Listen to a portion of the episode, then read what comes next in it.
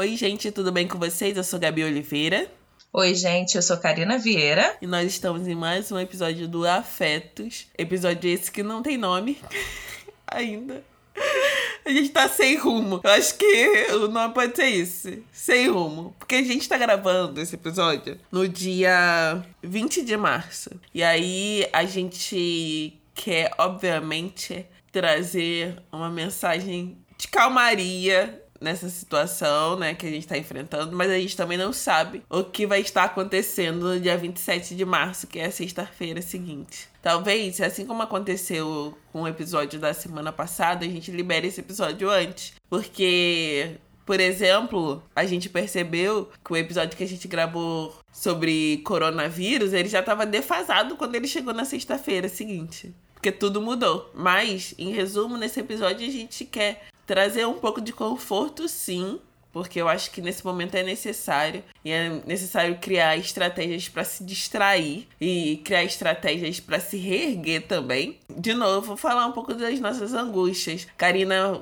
falou que o episódio pode ser, o nome pode ser Esperança em meio ao caos, pode ser também. Não sei, a gente vai conversando essa é uma forma que a gente encontrou também de romper a solidão, né, que nos afeta. Muita gente já está em quarentena, muitas outras pessoas não estão ainda, mas provavelmente vão entrar. É isso, vamos conversar. Eu já esqueci tudo que a gente combinou de conversar nesse episódio, Karina.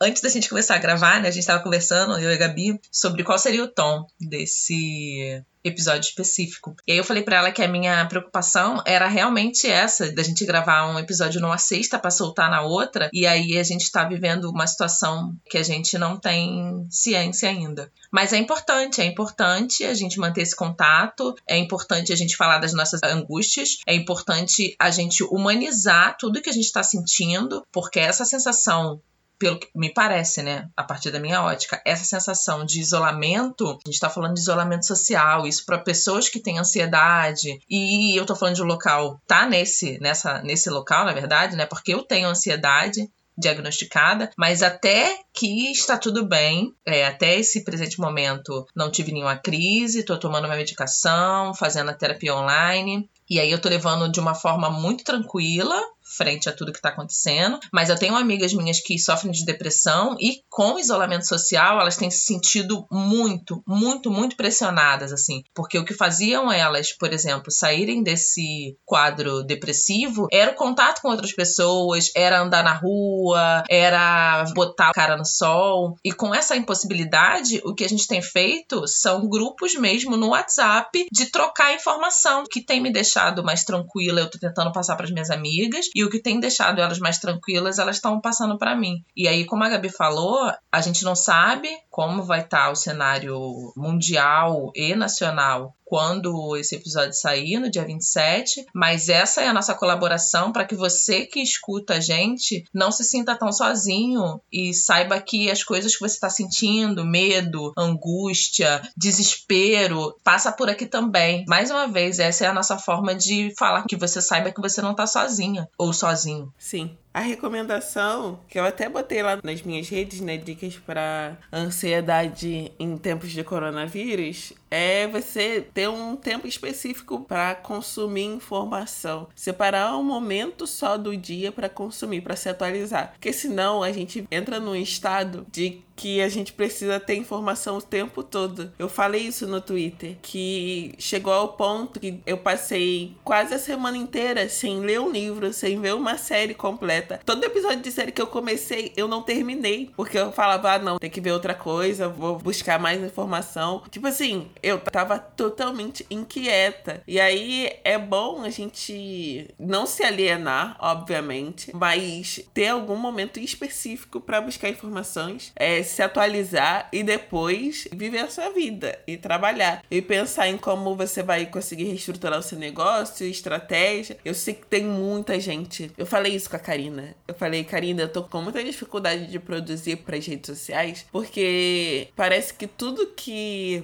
eu penso em produzir é sem sentido. Não tem sentido algum. Porque eu sempre penso, ok, ah, vou falar de receita. Aí eu fico, mano, nesse momento tem uma quantidade gigantesca de pessoas que tá pensando em como vai conseguir comer, entendeu? Porque vai aguentar uma, duas semanas. Exato. E não é gente que já estava num estágio de não entrada de dinheiro, não. É gente que, por exemplo, é autônoma. Que isso muda tudo, sabe? Quem vai fazer cílios? Quem vai fazer sobrancelha?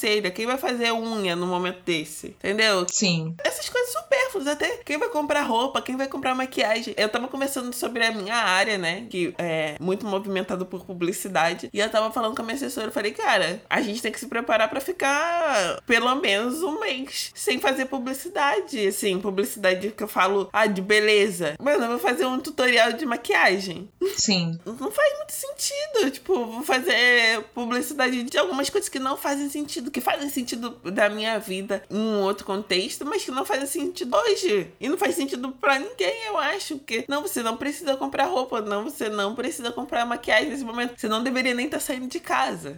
É, não faz muito sentido, né? Sim. E trazendo um ponto que você começou a sua fala, Gabi, eu acho que é muito necessário a gente, como você falou, saber filtrar as informações que chegam na gente. Separa uma hora do seu dia, separa e de preferência de manhã, se você consome jornais pela televisão, separa os jornais da manhã para poder ver o que está acontecendo no mundo, porque eles vão pegar tudo que aconteceu no dia anterior e vão colocar para você. Eu acho que nesse momento é desnecessário a gente estar tá consumindo detalhes Detalhes que eu digo é tipo, quantos casos tem em tal lugar? Quantos casos tem em tal lugar? Toda hora. Porque eu acho que isso só aumenta a nossa angústia e a nossa aflição. A gente sabe que o pico do coronavírus ainda não se aproximou. Então, se a gente pensar de forma racional, a tendência é a situação piorar. E eu acho que se a gente tiver isso em mente, a gente tá num campo do racional e a gente não se choca quando isso acontecer. A gente sabe que com o governo fazendo muitas aspas no que eu vou falar, fazendo o que ele pode, né? Fechando fronteiras agora, pelo menos no Rio de Janeiro, as pessoas estão impossibilitadas de ir para outros municípios, mas tem muitas pessoas ainda que estão saindo para trabalhar. Essa semana, e aí aí eu tô falando da semana do dia 20, que a gente tá gravando, ao dia 22, eu tô em casa. Mas a partir da próxima semana, é a partir de segunda-feira, que é dia 23, eu vou sair de casa um ou dois dias para ir pro trabalho, porque o meu trabalho tá funcionando como escala. E é isso, não é um serviço imprescindível, sabe? A gente não tá oferecendo comida para as pessoas ou remédio. Eu vendo livro, por exemplo. E aí a empresa achou por melhor manter essa escala de funcionários para serviços internos. Eu vou estar tá me arriscando eu vou estar tá botando a minha cara no transporte público e vou estar tá tendo contato com outras pessoas, porque, né, querendo ou não, vou ter contato com outras pessoas até chegar no meu trabalho. Mas se eu ver essa situação por uma perspectiva positiva, eu vou estar tá saindo de casa uma ou duas vezes na semana. Mas tem gente que continua tendo que trabalhar todos os dias. Tem amigas minhas que trabalham em call center que o call center não parou. Elas fizeram motim, mas é isso, estão saindo de casa todos os dias. E aí, como a gente consegue ajudar com que essas pessoas não fiquem tão angustiadas, sabe? É porque eu quero entender, e hoje eu vou até escrever sobre isso, quais são as formas, quais são as maneiras efetivas da gente pressionar os governantes e as empresas. Porque, por exemplo, o serviço de call center. Esse seria um grande momento para as empresas pensarem como elas podem fazer com que esses operadores possam trabalhar de casa. Porque é isso, assim. A gente não quer também que todas as pessoas percam os empregos. E a gente também, esses dias eu tava pensando nisso, né? Acho que foi na quarta-feira, minha TV deu algum problema. E aí, automaticamente, a primeira coisa que eu pensei foi: vou ligar lá para saber. Aí depois eu falei: não, cara, não vou ligar, porque eu não quero aumentar essa demanda essa demanda não é urgente e tal. Mas ao mesmo tempo, é um serviço técnico que muita gente vai continuar precisando, principalmente quem tá em casa agora, trabalhando de casa. Como então fazer com que esse trabalho seja feito, mas seja feito de casa? Por exemplo, em muitos países isso acontece, e até aqui no Brasil mesmo. Tem operadores que trabalham de casa que tem uma rede, não sei como funciona direito, mas que isso acontece. Só que as empresas, ao invés de pensarem nessas soluções, elas querem se acomodar na ideia de que, não, você vai ter que ver sim e ponto. Esse é um momento, assim, falando sobre sociedade mesmo. É o momento da gente repensar muito a nossa forma de trabalho também. E é o momento de repensar a forma como o patrão trata o empregado, como não importa a vida. É, a gente tá no Brasil numa fase onde as pessoas estão muito despolitizadas, elas né? A gente perdeu direitos trabalhistas e ninguém falou sobre isso. Acha normal essa coisa da precarização do trabalho, todo mundo acha normal, ah, todo mundo é empreendedor. Mas aí quando vem uma crise como essa que a gente percebe quanto o sistema capitalista, ele não se importa com a sua vida. Não importa, você é só mais um número. Não mesmo. Mas não mesmo. Entre o lucro e a sua vida como funcionário, não desconheça ou não se aliene achando que o patrão escolhe a nossa vida, não com certeza ele prefere o lucro. A gente vê isso. Teve que ter, gente, a gente está no meio de uma pandemia mundial e teve que ter um embargo do governo, um decreto do governo dizendo não abra. E mesmo assim eles conseguem furar esses bloqueios. Os patrões, no caso, né, os empresários, conseguem de alguma forma burlar esses bloqueios. Eu vi comparações de França, Espanha e Itália. E, cara, em determinado X país, o governo está dizendo que as empresas, as pessoas não vão precisar pagar água, luz, telefone e internet, e que as empresas estão proibidas de demitir as pessoas pelos próximos dois meses. Então, aconteça o que acontecer, por mais que o seu prejuízo bata a sua porta, você, como empresário, não pode demitir os seus funcionários pelos próximos dois meses. E as empresas de água, luz, telefonia e internet, no próximo mês, não vão ser pagas, porque é isso, as pessoas não estão estão consumindo, óbvio, mas estão em quarentena por causa da pandemia. Você olha para o cenário do Brasil, você vê que as empresas estão fazendo plano de cargos e ajustes ajustes para quem trabalhar menos receber menos. Eu não vou nomear empresas porque é óbvio, né? Não são todas as empresas que estão fazendo isso. O governador do Rio de Janeiro está estudando a possibilidade de fazer com que as pessoas não paguem o próximo mês de luz, água, telefone e internet, mas é isso, é um estudo, ainda não tem nada certo. Mas a gente tem ciência, como a Gabi falou, que quando a gente entra nessa, principalmente nessa discussão de perda de direitos, e que aí todo mundo pode ser cada um por si, o Estado não precisa mais fornecer subsídios para o cidadão existir, quando todo mundo vira empreendedor, é nessa hora de pandemia que a gente percebe que a gente não tem coisa nenhuma, sabe? Que a galera que trabalha com serviço de autonomia, por exemplo, que são autônomos, nessa hora, se não tem cliente, não entra grana. E se não entra grana, se você não tem um saldo, né? Se você não tem uma grana que você já deixou separada, você se sustenta de que forma? Você compra alimento de que forma? Você se planeja minimamente, ó, pelos próximos 15 dias eu tenho grana para comprar comida, sabe? De que forma? Isso é muito complicado. Eu não sei, assim. eu suspirando. Porque quando a gente olha pro todo, a gente pensa, ah, ok, a gente tem comida, a gente tem casa, sua casa é própria, aqui é alugado, mas a casa dos meus pais é própria, então eu sei que essa preocupação eu não preciso ter. Mas, por exemplo, eu tenho plano de saúde e meus pais não têm plano de saúde. E são duas pessoas né, mais velhas, hipertensas e tal. Nossa, a minha cabeça queimou nesses dias. Já falei para eles. É, essa é uma outra coisa. Como conter gente velha em casa. Porque, meu Deus do céu. Meu Deus do céu. Que dificuldade. Parece criança. É uma luta fazer a pessoa entender que ela precisa ficar em casa. Gente, é muito difícil. Cara, não sei o que eu vou fazer. Real. Que ela faz parte do grupo de risco, sabe? A gente não tá falando de uma gripezinha que ela vai tomar um antigripal e vai ficar bem, ela pode morrer, mas ela fala: não, eu vou ali só comprar o meu pão, vou ali comprar só o jornal, vou ali ver o meu amigo que tem a mesma idade que eu que tá doente. Não! Dá vontade de amarrar na cadeira. Minha mãe é super consciente. E minha mãe não é nada de teoria de conspiração nem nada disso. Essas coisas já foi a China que criou, não é nada disso, ela não acredita. Mas ela tava falando que meu pai tava indo pra rua. E Gabi, só um adendo. O vizinho começou a bater aqui. Então, assim, isso além de ser uma coisa irritante dos velhinhos não conseguirem ficar em casa, gente, pelo amor de Deus, vocês também têm, assim como eu e a Gabi, o vizinho da obra. Porque não é possível. Parece que todo mundo tá fazendo obra ao mesmo tempo, cara. É uma bateção. É um, um barulho que começa às 8 da manhã. Agora são 9. Tudo bem. Mas é isso. A gente começou a gravar que tava um silêncio, agora já começa. Tac, tac, tac, tac, tac. Meu Deus do céu. É isso, eu acho que. O meu vizinho começou às 7h40. As últimas, as duas únicas instituições que estão funcionando no país é o velho que não consegue ficar em casa e o vizinho da obra. Não é possível, Gabi. Tipo assim, o vizinho da obra não para. São muitas questões. Tem a volta, né? O casal que volta a conviver com entre si e às vezes com as crianças, né? Porque imagina a mudança que é uma pessoa que sai cedo e volta só à noite para agora passar o dia todo em casa. Quem é casado tá passando por isso. Tem os solteiros, como você bem disse.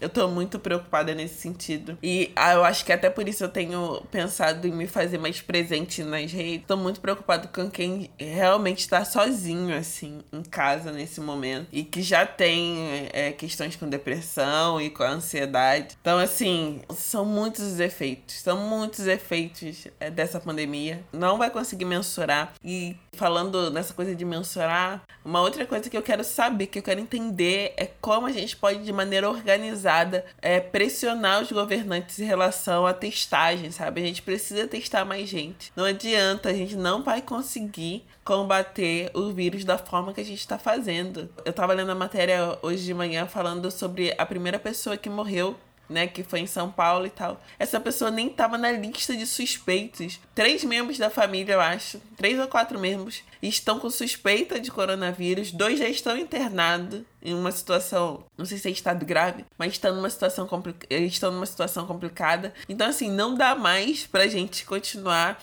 testando da forma que a gente está testando. Não dá mais para testar só estado grave, porque senão você não consegue conter. Se você não tem diagnóstico, se você não deixa uma pessoa com suspeita e que provavelmente tem coronavírus em quarentena, essa pessoa vai infectar várias outras pessoas. E aí a gente perde, se alastra de uma forma que a gente não consegue mais conter a doença, sabe? Então a gente tem que se organizar de forma política também. Eu acho que esse é um momento de alerta pra gente, pra gente perceber o quão desarticulado a gente tá. A gente tá falando disso há muito tempo sobre a importância de estar articulado politicamente, de se filiar, de sei lá, de qualquer coisa. E agora, nesse momento, a gente tem que começar a pensar nisso também, porque a gente tem que começar a lutar pelo bem comum, é isso. Eu tenho luz, eu tenho, eu tenho dinheiro para pagar minha luz, tenho dinheiro para pagar minha água, tenho dinheiro para pagar a internet, tenho dinheiro para pagar o gás. Mas tem muita gente que não vai ter esse dinheiro. Como a gente vai pressionar o poder público, o direito dessas pessoas seja garantido? Sim, isso é muito importante, Gabi. E eu acho que quando você fala de se articular politicamente, é bom que a gente deixe claro que a gente não tá falando de partidarismo. A gente tá falando de se articular politicamente para garantia de direitos. Então, seja você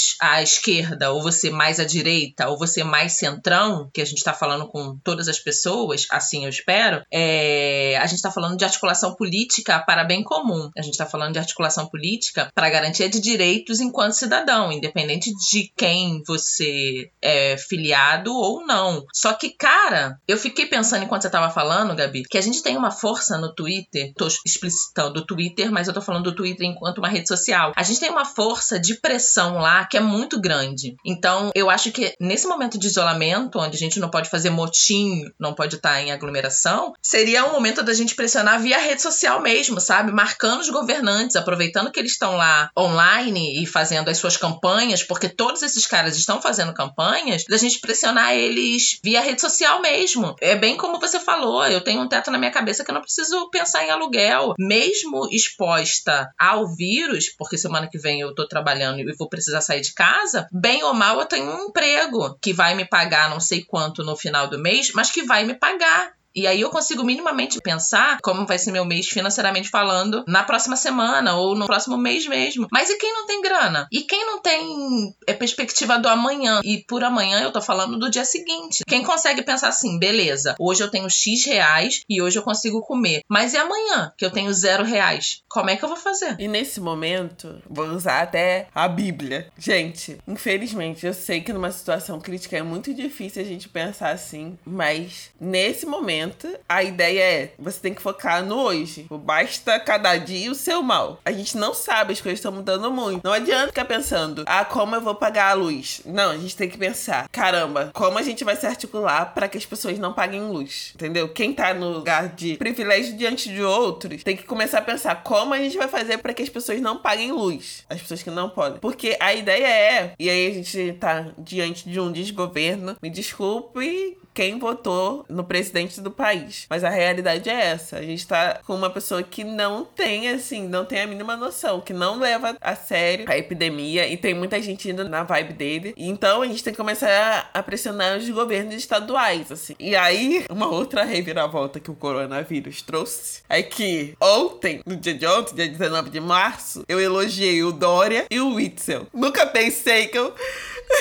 Olha só que ponto nós chegamos. Gabi, olha que ponto nós chegamos. A ter que dar crédito a esses dois psicopatas, cara. Porque em nível de comparação é bem o que você falou. Bem, se você votou no presidente do país, você deveria estar sentindo vergonha. Eu não tenho problema nenhum de falar isso. Porque o cara é completamente despreparado, ele é um alucinado e a gente tem prova que ele não tem a mínima noção do que faz o presidente de um país com tamanho que é o Brasil. O cara não fez um pronunciamento sobre saúde, fez aquela vergonha que foi motivo de piada no Jornal Nacional com aquela máscara que ele não sabia onde colocar e aí ficava tirando e colocando a máscara. É um cara que provavelmente está contaminado pelo vírus e a gente vê cada dia mais as pessoas ao redor dele sendo diagnosticadas como positiva para coronavírus e ele não. Um cara que é do grupo de risco, então assim, ou ele tem uma saúde muito forte ou ele tá mentindo. E eu voto na última opção, óbvio. Então, assim, é, a gente chegou numa situação tão absurda, Gabi, que a gente tá comparando quem é o mais racional nessa situação toda. A gente tá tendo que elogiar Dória e Witzel porque me parece que eles são os mais lúcidos no meio desse caos político que a gente tá vivendo. E abre aspas, né? Eu tô falando que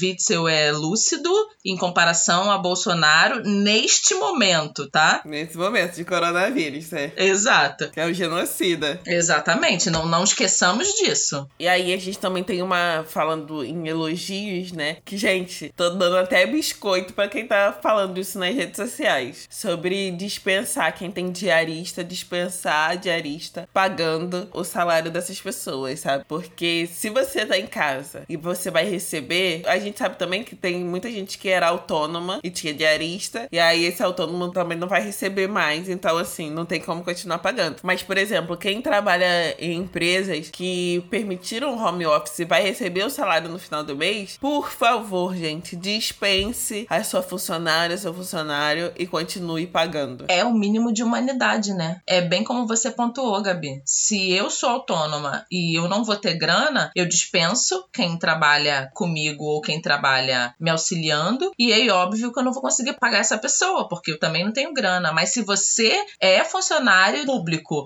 ou se você é funcionário de uma empresa grande, de uma média ou grande empresa, e você está trabalhando de casa e vai continuar recebendo, o mínimo de humanidade que você tem que ter é dispensar a sua empregada doméstica, coisa que vão botar a mão na consciência, né? A gente nem precisava ter, pelo amor de Deus. Empregada doméstica é um resquício de colonialidade, e aí, pelo amor de Deus, se você não consegue limpar o seu banheiro, querido ou querida, nós temos um grande problema aí de, sei lá, altruísmo, de dignidade. Você viu o caso da atriz Isis Valverde? Ai, não, porque Cláudia ficou aqui em casa porque a casa é muito grande e também tinha o nosso filho e tal. Mano, uma mulher, um homem e uma criança e uma casa. E a Cláudia decidiu ficar para socorrer. Sim. E a justificativa dela falando: ah, não, porque a Cláudia não tem família, ela não tem marido e nem filho. Queridinha, você já botou a mão na consciência e já pensou que a Cláudia não tem família, nem marido, nem filho, porque ela não tem uma vida, já que ela te serve o tempo inteiro? Fico muito puta com essas coisas. Karina revoltou. Sim, cara. Porque eu vejo muito minha mãe nesse local que deixava de criar a gente para criar filho do patrão. E quando eu falo deixava, é porque ela não tinha escolha. Ela tinha que trabalhar e ela trabalhava como empregada doméstica. E era isso, não tinha tempo para poder cuidar da gente, para poder cuidar da própria casa e da própria família, porque tava cuidando do filho do patrão. Então, assim,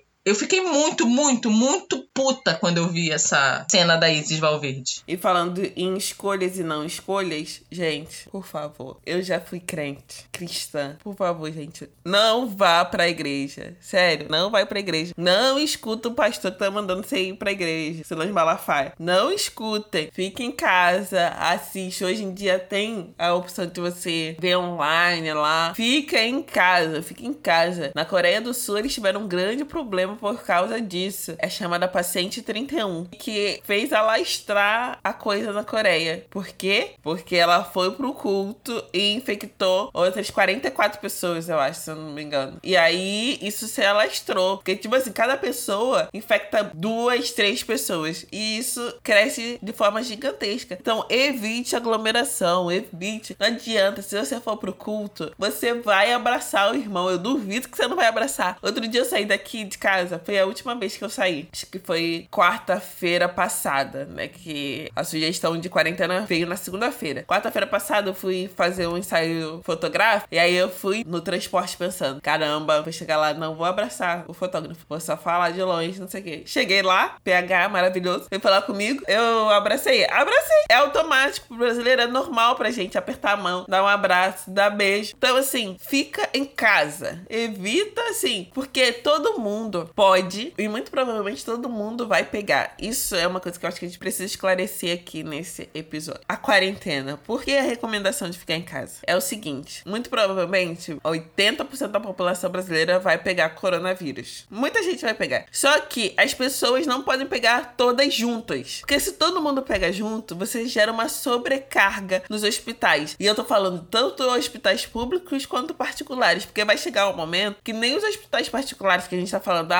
privilégio de quem tem plano de saúde e tal. Vai chegar um momento, assim como chegou na Itália, que nem os hospitais privados vão dar conta da quantidade de pessoas que precisam de UTI, por exemplo precisam ser internadas. E não são só os idosos. Hoje, ontem, na verdade, eu tava vendo uma live que tava falando que 20% das pessoas que estão sendo internadas estão nessa faixa de 20 a 35 anos. Então, é por isso que a gente precisa estar atento, porque se a gente tem uma quantidade gigantesca de gente precisando da entrada no hospital, seja no hospital particular ou no SUS, a gente não vai ter como dar conta. A gente não vai ter como, não tem médico para isso, não tem leito para isso. A gente já tem uma superlotação no SUS. Então, imagina imagina com um surto. Por isso que a gente tá pedindo para as pessoas que podem ficar em casa, elas ficarem em casa. Porque, por mais que elas não sejam do grupo de risco, elas são transmissoras, sabe? Se você pega, você pode transmitir para outras pessoas que estão no grupo de risco e que provavelmente vão precisar de UTI. E fora que a gente no Brasil, a gente não tem nenhuma noção da quantidade de casos que a gente tem. A gente não sabe mais quem tá infectado e quem não tá, porque a testagem não tá sendo feita da forma correta. O presidente vai para o coletivo de imprensa e fala com muita tranquilidade que tá fazendo o melhor. Ele não tá fazendo o melhor, porque o melhor e o recomendado da OMS é que se teste o máximo de pessoas possível. Uma das coisas mais urgentes que a gente tinha para fazer era importar materiais para testagem. E a gente não tá fazendo isso. O ministro da Saúde falou: a gente tá trabalhando trabalhando de forma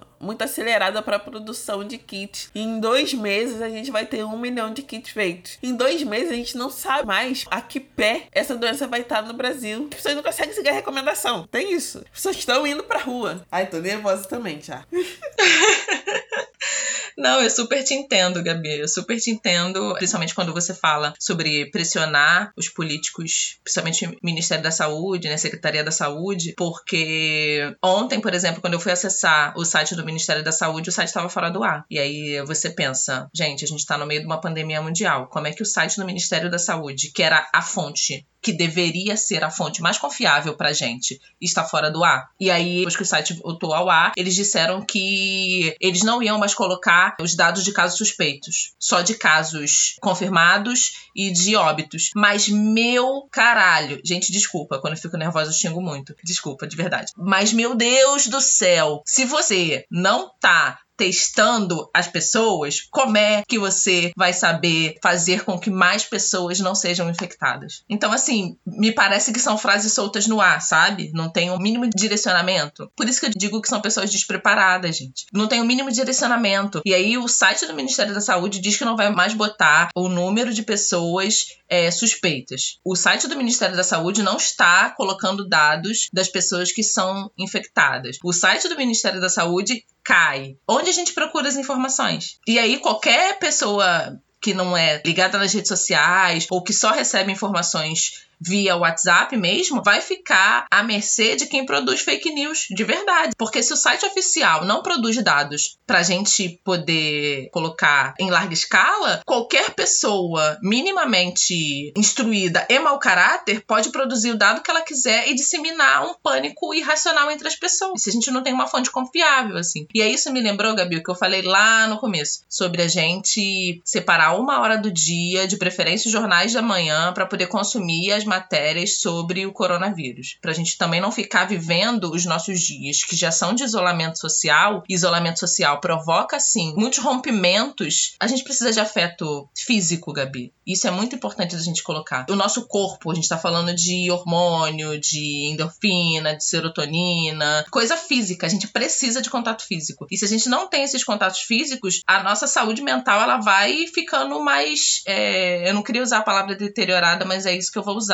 Então, assim, pelo bem da nossa saúde mental, gente, a gente não pode viver 24 horas em isolamento e viver 24 horas consumindo essas informações que acabam com a nossa saúde. A minha recomendação, e é o que eu estou tentando seguir, é consumir notícias sobre o coronavírus somente numa parte do dia e no outro dia fazer qualquer coisa. Eu não tenho conseguido, e isso para mim é muito difícil, mas eu preciso confessar, eu não tenho conseguido concentração para ler, então esses dias eu não tenho lido absolutamente nada, mas eu tenho consumido um programa que eu até botei lá no Instagram Instagram chamado Red Table Talk, que a gente já falou algumas vezes, eu e a Gabi, sobre ele, que é um programa que está disponível somente no Facebook, não tem outra rede. São três mulheres, a Jada Pinkett Smith, a mãe dela e a filha dela, falando sobre os mais variados temas, às vezes com convidados ou sem. E isso que tem me dado um respiro, porque aí eu vejo outras pessoas falando sobre outras coisas e tento trazer alguma daquelas informações para minha vida pessoal. Tô tentando minimamente deixar a minha casa arrumada, tentando com que a rotina de cuidado pessoal que eu tenho todas todas as sextas-feiras seja seguido. Arrumar unha, por mais que eu não faça cutícula ou não esmalte ela, mas manter um mínimo de higiene pessoal nas unhas, arrumar o cabelo, levantar, trocar de roupa. Levante. Eu vou gravar um vídeo só sobre dicas para quem tá trabalhando de casa, né? Para quem tá em casa. Levante, se arrume, tome banho, tome banho, porque esse é um momento muito propício para você se entregar. Ainda não é hora, não é hora de se entregar, as coisas vão melhorar, as coisas vão se acertar no futuro, as coisas vão se acertar. Porque eu tava falando outro dia no grupo, o pessoal tava, ah, mas como eu vou pagar o aluguel? Eu falei, gente, ninguém pagar aluguel, talvez a gente chegue nessa grande revolução. Ninguém mais vai pagar aluguel e pronto. O proprietário da sua casa, por exemplo, eu alugo. Aí a proprietária daqui aluga também apartamento. Se eu não pagar, ela não vai ter como pagar o dela. E aí vai ser uma grande cascata, entendeu? Ninguém pagando nada. Eu penso assim. Não, tô falando que eu não posso pagar. Vai que a proprietária daqui escuta. Não, querida, eu tenho dinheiro pra pagar próximos meses. Pode deixar. Mas eu acho que pra quem não tem, tem que começar a pensar assim. Tem que, sabe, largar o. Não vou falar palavrão, mas você sabe. Viva o seu agora, pensa em como você pode reestruturar, como você pode fazer. Eu vi que os aplicativos de comida, tipo Uber Eats e tal, e iFood, estão sugerindo que a gente compre de restaurantes locais, não compre de grandes redes. E eu postei isso também lá no meu stories, né, no meu Instagram. Compre de pequenos comerciantes, não compre de grandes redes. Vai estar tá caro, vai estar tá caro nos dois lugares. Sim. Mas fortaleça a mercearia, fortaleça a pensão da tia. Sim fortalecer esses lugares, porque é isso, realmente. McDonald's, Subway, Bob's, eles vão todos sobreviver. Sim. E era isso que eu ia falar também, Gabi. É, eu moro numa comunidade. E é isso. Entre ir lá no Carrefour e aqui na mercearia da minha rua e comprar comida, eu vou comprar comida da mercearia da minha rua, sabe? Porque eu sei que é a minha vizinha que é dona da mercearia e precisa vender nesse momento e não entrar em concorrência direta com o Carrefour. E olha que eu tô falando de um local muito confortável, né? A possibilidade de eu pagar mais barato lá no Carrefour é maior. Mas se a minha vizinha começa a passar por dificuldades, isso também vai me afetar. Desperta ao mínimo de humanidade em mim, gente. Não é possível que eu veja a minha vizinha passando dificuldade financeira nesse momento e eu vá lá no Carrefour podendo comprar dela. Então, assim, vou entrar na mesma linha que você, fortaleça o comerciante local, fortaleça a tia da pensão. Se porventura você não cozinha ou não quer cozinhar, veja quem da sua comunidade ali, quem do seu redor faz comida vida e fortaleça essa pessoa. No mais, eu sou uma pessoa que sofre de ansiedade tenho a tendência muito de me preocupar com o que vai acontecer no mês seguinte, mas como a Gabi bem colocou, eu acho que esse é o momento da gente se preocupar com o dia de hoje, o que a gente consegue fazer hoje com as coisas que a gente tem na mão hoje. Porque se a gente entrar nessa noia de ficar pensando o que vai acontecer amanhã, ainda mais nesse campo de incerteza, a gente tá num período e se uma das coisas que esse vírus trouxe pra gente é exatamente isso, toda essa incerteza, é o momento da gente pensar no dia de hoje. A gente botar um freio mesmo, é, na medida do possível, né, nos nossos pensamentos, é, pra gente não se angustiar, não entrar num círculo, né, de preocupação e aí um excesso de ruminação e não te leva a lugar nenhum. Eu acho que esse é o momento da gente se fortalecer enquanto pessoa mesmo, sabe? Enquanto amigo. Evite de mandar mensagem no WhatsApp pro seu amigo. Faça uma ligação, sabe? Bota um vídeo. Eu acho que isso fortalece também os laços. Ligue para aquele seu parente que você não fala tem muito tempo. Mantenha o seu idoso dentro de casa na medida do possível e do impossível. Façamos com que nossos idosos não saiam e nos cuidemos. A gente não pode esquecer da nossa saúde mental, gente. É isso que mantém a gente em pé. Eu acho que as minhas considerações acabam por aqui. Eu espero de de coração que esse episódio encontre a gente melhor ou na medida do possível, né? Vivos e saudáveis na próxima sexta-feira. E obrigada por quem ficou até agora. Até a próxima. E sim, gente, a gente vai conseguir passar por isso. É isso, gente. Até o próximo episódio. Um beijo. Tchau, tchau.